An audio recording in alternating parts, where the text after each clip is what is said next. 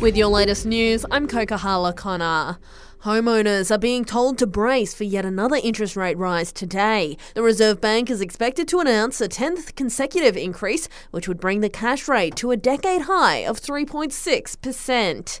The first report following the tragic SeaWorld helicopter crash has been released. The two sightseeing aircraft collided on the Gold Coast back in January, claiming four lives. Angus Mitchell from the Australian Transport Safety Bureau says work continues to figure out communications between the two choppers in the lead up to the tragedy. So we have no recording devices on the actual helicopters of the calls. Some of those calls have been recorded at uh, Southport at the tower there.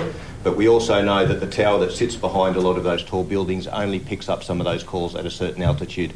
Renters are struggling as the number of properties listed below $400 a week across the country has nearly halved over the last year. Cameron Kusher from PropTrack says in some areas, including here in Canberra, the share equates to less than 2% of the market. So in Canberra, only 1.9% of all rental listings were under $400 a week. In Sydney, it was 7.8%, and in Darwin, it was 8.8%.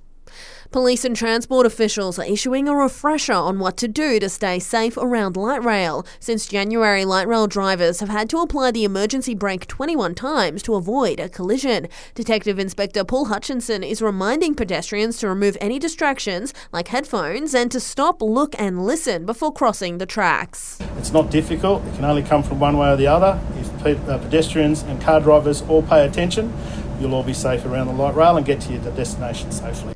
Meanwhile, the ACT fires and rescue crews are hoping to raise over $50,000 for Lifeline before they climb Mount Ainslie. The Ainslie to Everest will see teams climb Mount Ainslie multiple times over, equaling to a single climb of Mount Everest. Chris White from Fire and Rescue ACT says they're halfway to their goal, less than two weeks out from the event. But as first responders, Lifeline's um, cause is um, important to us, and as is uh, mental health.